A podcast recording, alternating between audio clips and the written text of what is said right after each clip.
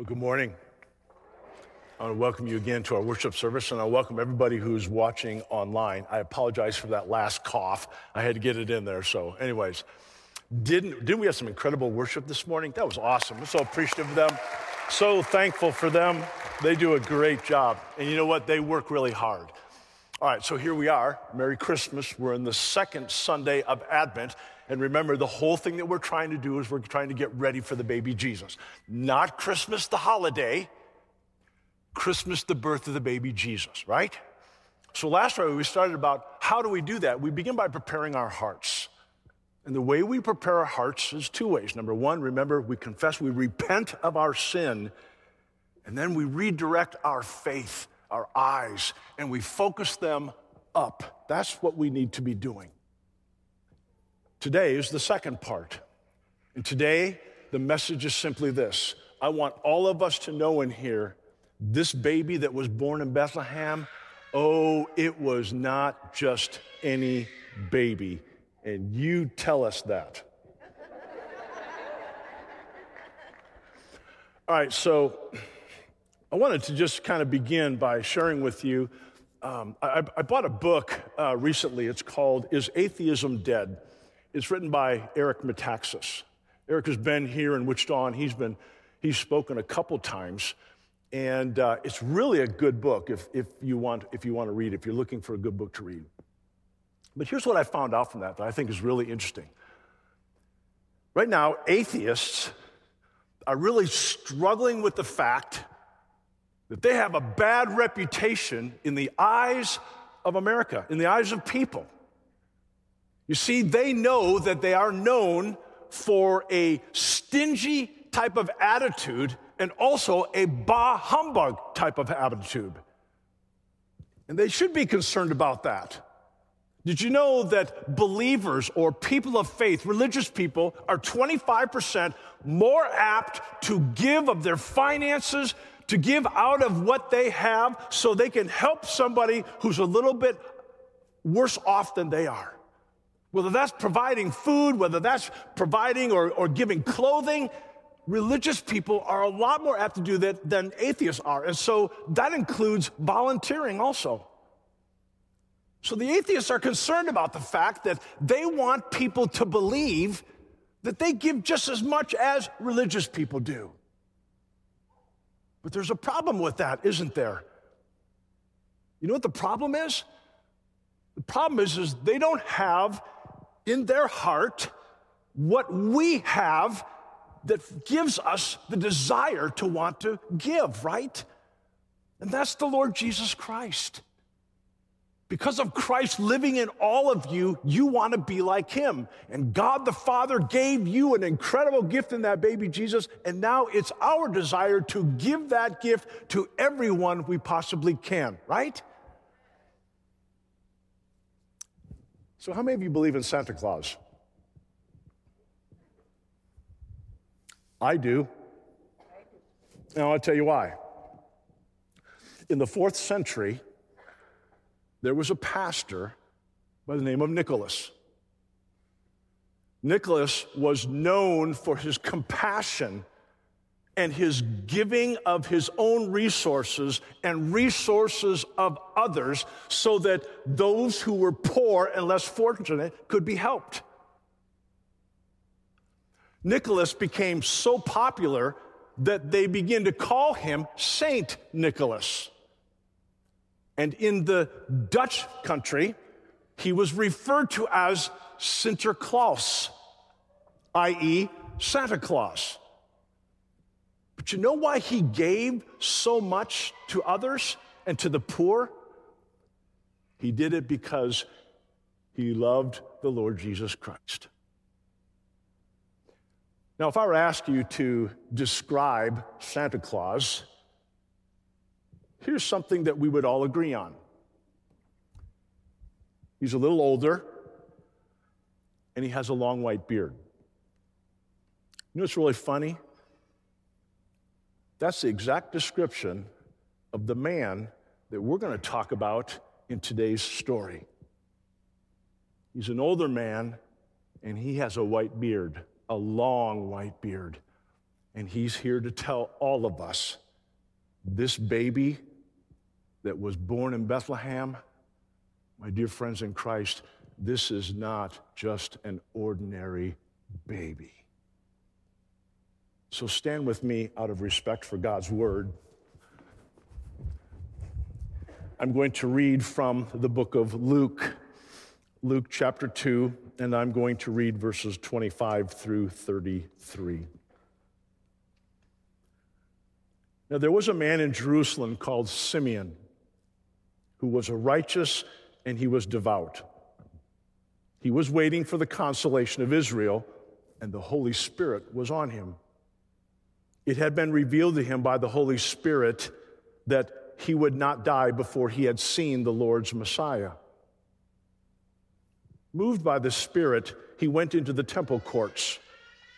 When the parents brought in the child Jesus to do for him what was the custom of the law required, Simeon took him in his arms and praised God, saying, Sovereign Lord, as you have promised, you may now dismiss your servant in peace. For my eyes have seen your salvation, which you have prepared in the sight of all nations, a light for revelation to the Gentiles and the glory of your people, Israel. The child's father and mother marveled at what was said about him. This is God's word for God's people. Let's pray together. Father, I'm asking that you would remind us today that it's true that baby born in Bethlehem is not just any baby. He is the Christ of God, our Savior. Don't ever let me forget that or allow anything to get in the way of that. I pray this in Jesus' name. Amen. You may be seated. All right, I want to begin by showing you a picture, okay? And here's the picture. This is a picture of me in Israel at the Temple Mount, okay? I'm sitting on what is known as the Temple Steps. What they are known as in the temple or at the Temple Mount is this they're known as the Southern Steps. This is a very special place. And it's special because of what happens there. Now, I want to point out a couple things to you. The first thing is, is that if you went over to this direction, you would have what is called the triple gate. There are three gates, that's where people would walk into the temple. If you would look up here in the corner, on the right hand side, that's where the double gate is, and that's where people would come out. Now, the reason that these steps are so important is because where I'm sitting, Jesus actually walked. It's interesting that when you see people come in and they see these steps, a lot of them will bend over and they will kiss these steps as a type of worship, a form of worship, because the Lord Jesus Christ, the Savior of the world, God's anointed Son, actually walked on these steps. Now, the reason that these steps are important is simply because of this this was a place of teaching. This is where rabbis would bring their disciples and they would teach them right here on these steps. And Jesus did a lot of teaching on these steps. This is also the place where Peter preached his sermon on Pentecost. This is also the place where little Jesus, age 12, would have walked out with his parents after his mom and dad had said, Where have you been, son? And remember what he said? I was just, didn't you know I should be about my father's business in my father's house? All of that took place here. And so did the story that we're going to talk about today. It took place right here on these temple steps. All right, now, I want to go back, like we did last week, to book of Genesis, go all the way back to Genesis chapter 3. Genesis chapter 3, we hear the fall of man, right? But what we also forget sometimes is that we also get the first time the promise is made. The promise is not made to Adam and it's not made to Eve. The promise is spoken to the serpent. Remember what the promise was? Oh, you may bite him in the heel, but he is going to crush your head. That was the promise. What was God saying? He's saying, I've already got a plan in place because I can't even stand the thought of not being with my children. And so I'm sending a baby, I'm sending a Savior who is going to save my people from their sin. My friends, all throughout the Old Testament, as you read the Old Testament, it is prophesied over and over and over again that a Messiah is coming. A baby is to be born. It even tells us it's going to take place in Bethlehem. Everything in the Old Testament points to him. And yet nobody knew that Jesus was coming. The Romans were in control.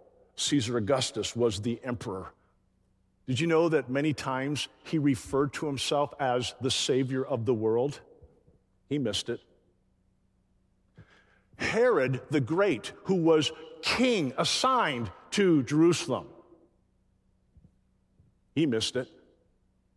And you know the thing that probably puzzles me more than anything? The high priest in Jerusalem, the high priest of the temple, the one who represented the people to, before to God, the one who was in charge of leading all of the people in worship, he missed it.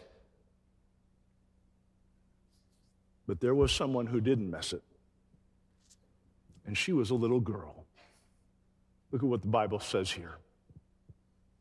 The angel went to her and said, Greetings, you who are highly favored. Wouldn't you love for the angel to come and say that to you? The Lord is with you. Mary was greatly troubled at his words and wondered what kind of greeting this might be. But the angel said to her, Do not be afraid, Mary. You have found favor with God. You will conceive and give birth to a son, and you are to call him Jesus. Here's what I want you to remember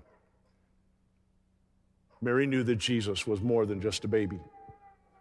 Mary knew because the angel had told her that this was not just any baby, but this is a baby that will come from the Most High because his spirit will come over you and you would become pregnant with this child.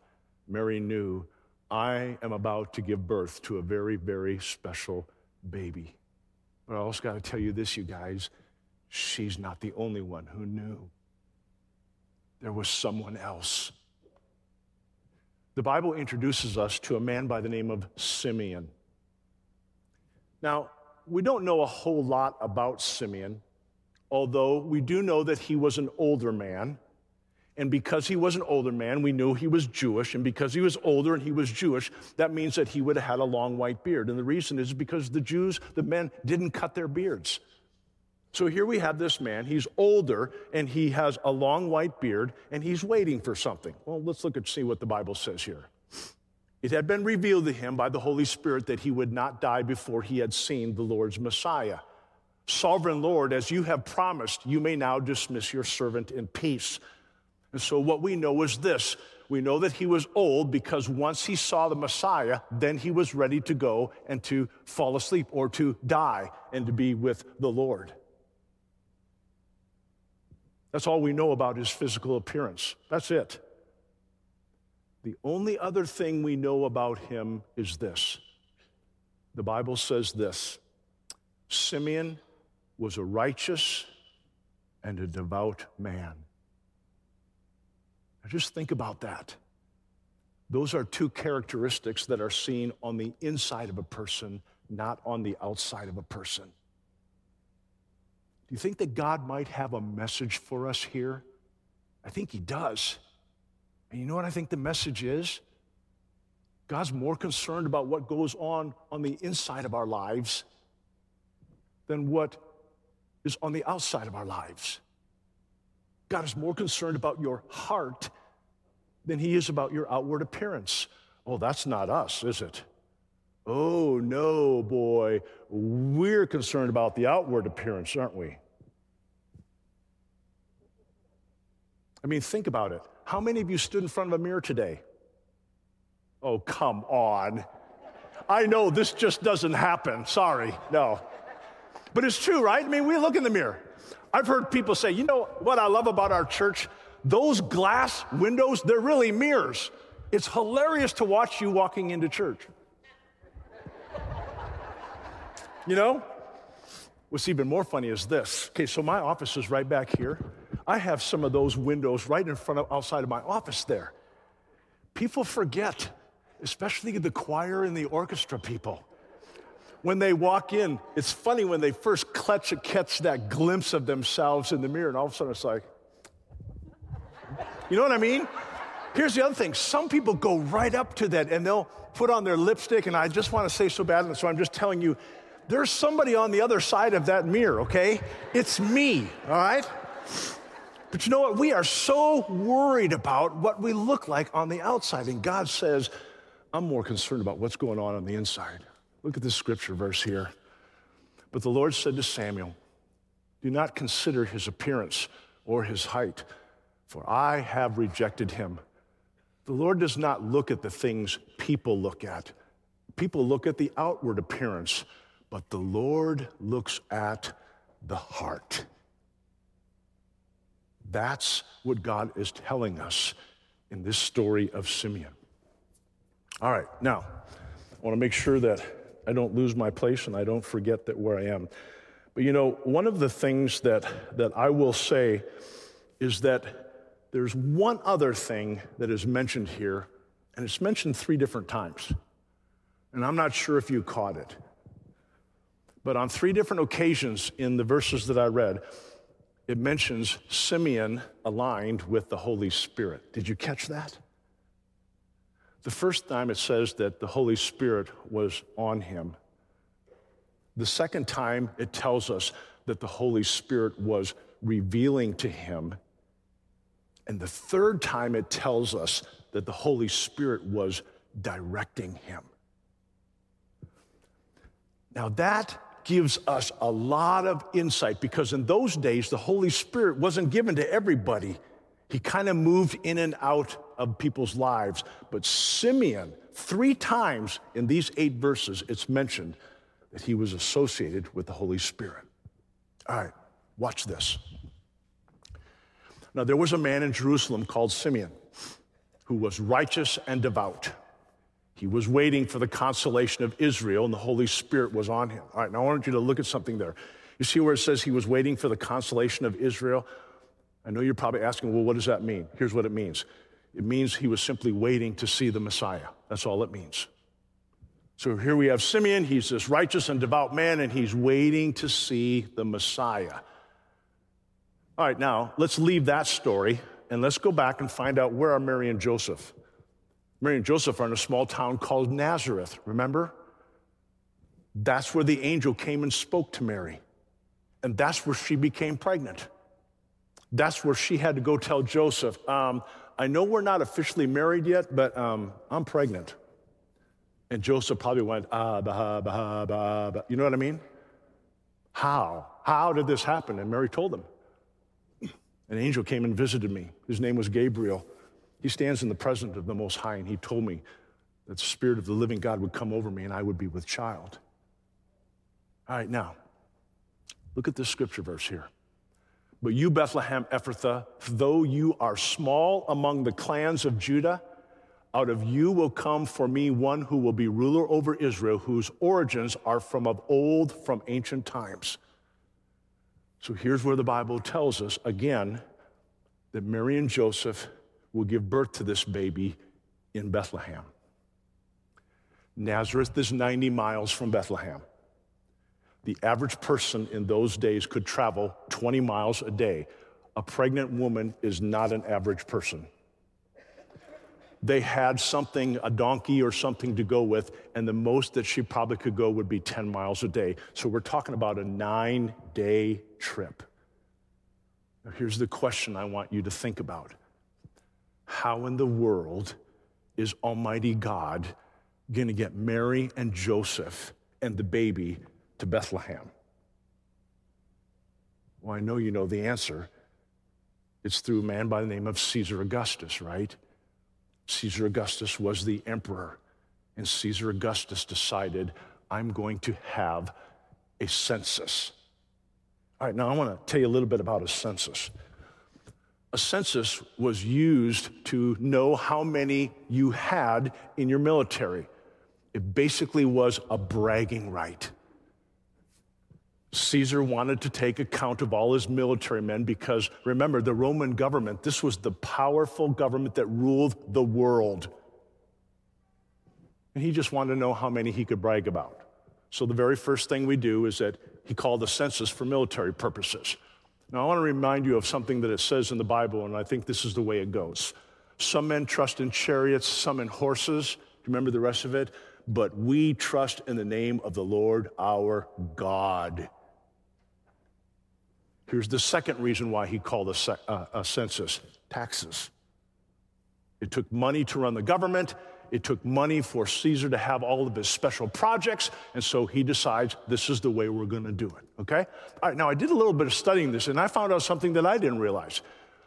A lot of historians believe that it wasn't because Caesar Augustus called for this census, that that was not necessarily the reason why Mary and Joseph went to Bethlehem. You know what they believed, it says? They believed because the Jewish nation was so big on family and tribe and patriarchs and clans that it was the Jewish people who simply said this if he's going to take a census, we want all of you to go to your homeland. And remember, they were from the clan of Judah. And that's how they got to Bethlehem. All right, now, here's what I want you to think about. Isn't it amazing how God used this man, Caesar Augustus, and he unfolds his plan to bring his son into the world? Excuse me. Here's what I want you to remember God is sovereign, but I want you to see it. Whoever rules, God always overrules. Can we read that together, please? Like you know it and you mean it? Let's say it together. Ready? Here we go. Whoever rules, God always overrules. If you believe that, it doesn't matter who's in the White House. It doesn't matter who leads the Senate or who has control of the House. If God is sovereign, then our hope is in him no matter who is leading this nation or the world. Amen? Doesn't that make you feel good? Oh, I'm so thankful for that. All right, now, I'm to go on with this a little bit more, and I just want to share with you something else. So, we know now that we have Mary and Joseph, and, and we know they're in Bethlehem. And what I want you to hear is this I want you to realize, because I think there's somebody in here that really needs to hear this today. I want you to know that God is sovereign. He is so big. He is such, he is, he is the Almighty God. But I also want you to know that He doesn't sit on His throne and watch what you're going through in your life. He comes down and He orchestrates your life. And He uses everything that you go through for His purposes. Now, here's what I want you to remember. I talked about this a little bit ago. Do you remember when Jacob God was confirming his covenant to Jacob, and Jacob had been traveling. Remember, he took a siesta. He found a stone. He laid his head down, and he had a dream that night. Remember what the dream was? There was a stairway going up and down, okay? The angels were going up and down, and God was at the top. And the next morning he woke up. Do you remember what Jacob said? Here's what he said He goes, The Lord was in this place, and I didn't even know it. You know what God's favorite prayer to answer of yours is? Is when you ask Him, God, would you please reveal yourself to me? God loves to answer that prayer. But He'll do it in a way only you will know. Can I give you an example? When Lori and I were here as an associate pastor, we knew that God was calling us someplace. We didn't know exactly where we were on our way down to Salt Lake Wales Church of God in Florida. And while we were there, honestly, I didn't care how much they were going to pay me. I didn't care where we were going to live. I was only looking for one thing God, is this where you want us? I was sitting in a very small library, and in this library, the elders were, were interviewing me. And I'll never forget this. While they were talking, I was kind of half listening, but I was more praying, and I was praying, God, if this is where you want me, I need you to show me. And I need you to leave no doubt. Have you ever prayed a prayer like that? Good, because God loves to answer that prayer. Here's what happens We're in there, we're talking, and all of a sudden I look at the shelf and all these library books, and there's this book there, and on the side of the book is written the name Beckler. All right, now, here's what I want to tell you about this. My uncle, Al Beckler, who now is with Jesus, was a type 1 diabetic. He lost his eyesight. He went through numerous kidney transplant. He went through all of these things, and he wrote a book called The Gift of Life. I don't know how it got there, but that was the book that was right there on the shelf. It's like, God, thank you for hitting me over the head so that I know where I'm supposed to be. And my friends, my dear friends in Christ, God will do that for you. That's how much He loves you. He doesn't want you just walking through this earth blindly. No, He's got a plan for your life and he's going to orchestrate everything. How did he orchestrate for that book to be in that library? I don't know, but he did it for me so that when I got there, I would see it and I would know. That's the God that we serve. All right, one other thing I just want to remind you of, and then we're going to wrap this up, okay? Do you remember who it was that Almighty God chose to be the first witnesses of the baby Jesus? Who was it? The shepherds, right? The Bible tells us that the angels came and they told the shepherds, hey guys, in the city of Beth, in the town of Bethlehem, there's a Savior who is born. And this is how you know him. You will find the baby wrapped in swaddling cloths, laying in a manger. And remember what the shepherds did? They went to see this thing that was told them about it. Now, here's what I want you to remember. Think about this Bethlehem is just two miles outside of Jerusalem. You know what the shepherds watched over in the fields of Bethlehem? They watched over the lambs that were used to be the sacrifices for the sins of the people in the temple. Now just think about that. So the angels come they're watching over these, raising these year old male lambs that will be used and be sacrificed for the lives of the people. And now the angels come. I want you now to leave these lambs and go see the Lamb of God. Now think about this the lamb that's going to put you out of business. Isn't that right? It's the lamb who would put them out of business because there would be no more need for another sacrifice. That's our God. All right, now, the Bible tells us that Jesus came not to break the law, to fulfill the law. So the question is, is that how in the world did Mary, Joseph, and Jesus, excuse me, how did they get to the temple and run into Simeon? Here's the answer. There were three things that were required of Mary and Joseph. The first one was on the eighth day, the baby Jesus, because he was a male, would have to be circumcised. It was the rite of circumcision. The second thing that they had to do is that 40 days after the birth, Mary would have to present herself to the temple as being purified. The third thing that happened is that the boy who was firstborn would have to be at the temple and be redeemed, in other words, given to the Lord he was bought back. He was redeemed. Those were the three things that they had to do. All we're concerned about today is the first one, it's the rite of circumcision. So you may ask, what's, what was the rite of circumcision? Here's what it means. On the eighth day, the child had to be performed, the rite of circumcision had to be performed on him because this went all the way back and it was, listen to this, proof of the covenant between God and Abraham. The circumcision performed on baby Jesus was proof that he was a child of Abraham. He was a Jewish young man, okay? All right, now let me just share with you one thing that I just think is amazing, just because this is how God works. Sometimes I, I want to know why, and the question that I asked was so why the eighth day? Why is it that God chose the eighth day for the child to be circumcised? You know what the answer is?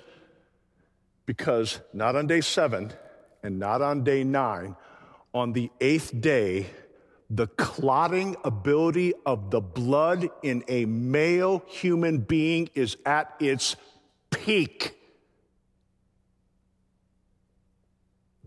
Is that not amazing?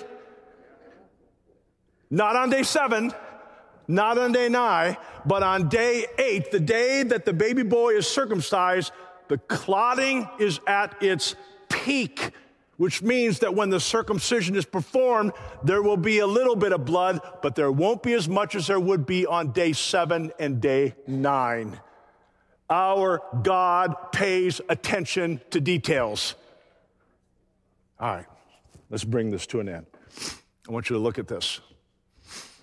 For my eyes have seen your salvation, which you have prepared in the sight of all nations, a light for revelation to the Gentiles, and the glory of your people Israel. The child's father and mother marveled at what was said about him. All right, so I want you to picture what's happening.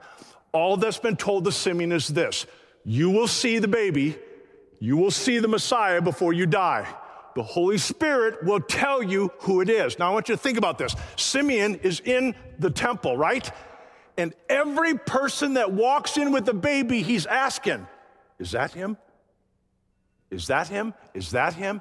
Is that him? For days. And the Bible tells us that on that particular day, when Mary and Joseph came out of the double gate holding the baby, the Bible tells us that the Spirit said to Simeon, That's the one. Now, I just want you to think about this, moms and dads. An old man with a white beard comes up to you and says, Can I hold your baby?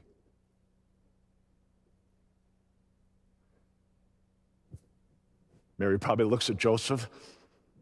It's okay with me. Are you okay with it? I guess. And the Bible says that Simeon takes the baby in his arms. Now, there's two things that he said. Remember the first one? Mine eyes have seen salvation.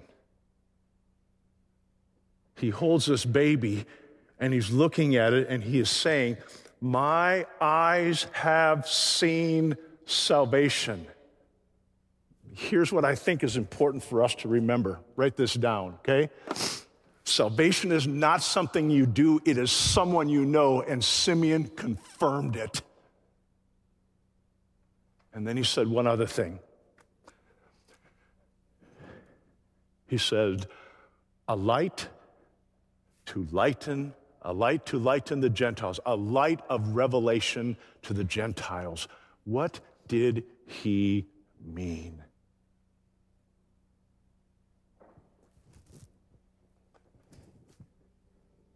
He simply means this Simeon was telling us that the baby Jesus is God's flashlight out of the darkness. It doesn't matter how dark it is, when the light shows up, it always gives us the path. And now, Simeon is telling people throughout the entire world this is the path out of darkness. This is the path out of sin. This baby, this Jesus, is the Christ of God, and He is the way, the truth, and the life. Heavenly Father, I thank you for this incredible gift, this gift that you have given to us. This baby that Simeon held is the answer to all things, for he is not just any baby, he is indeed the Christ, the Messiah, the Savior of the world. And it's in Jesus' name we pray. Amen. I want you to stand because I believe that this message of Simeon demands our response. And I just want you to join with me and sing, Oh, come, let us adore him. Here we go. Oh, come, let us adore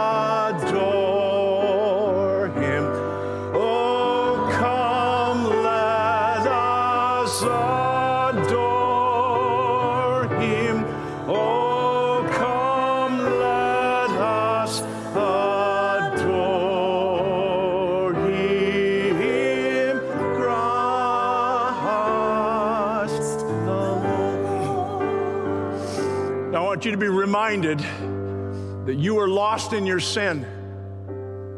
I want to tell you once again that the darkness had its grip on you and you were headed to hell. But that baby that was born in Bethlehem, he's your path, he's the light that leads you. Let's sing one more time. Worship this baby. Here we go. Oh,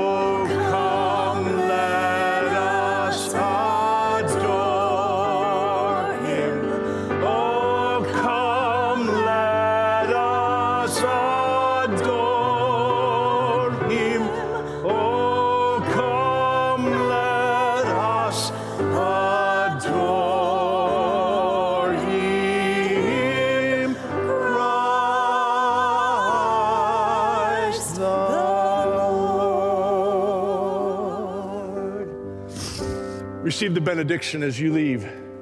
The Lord bless you and keep you.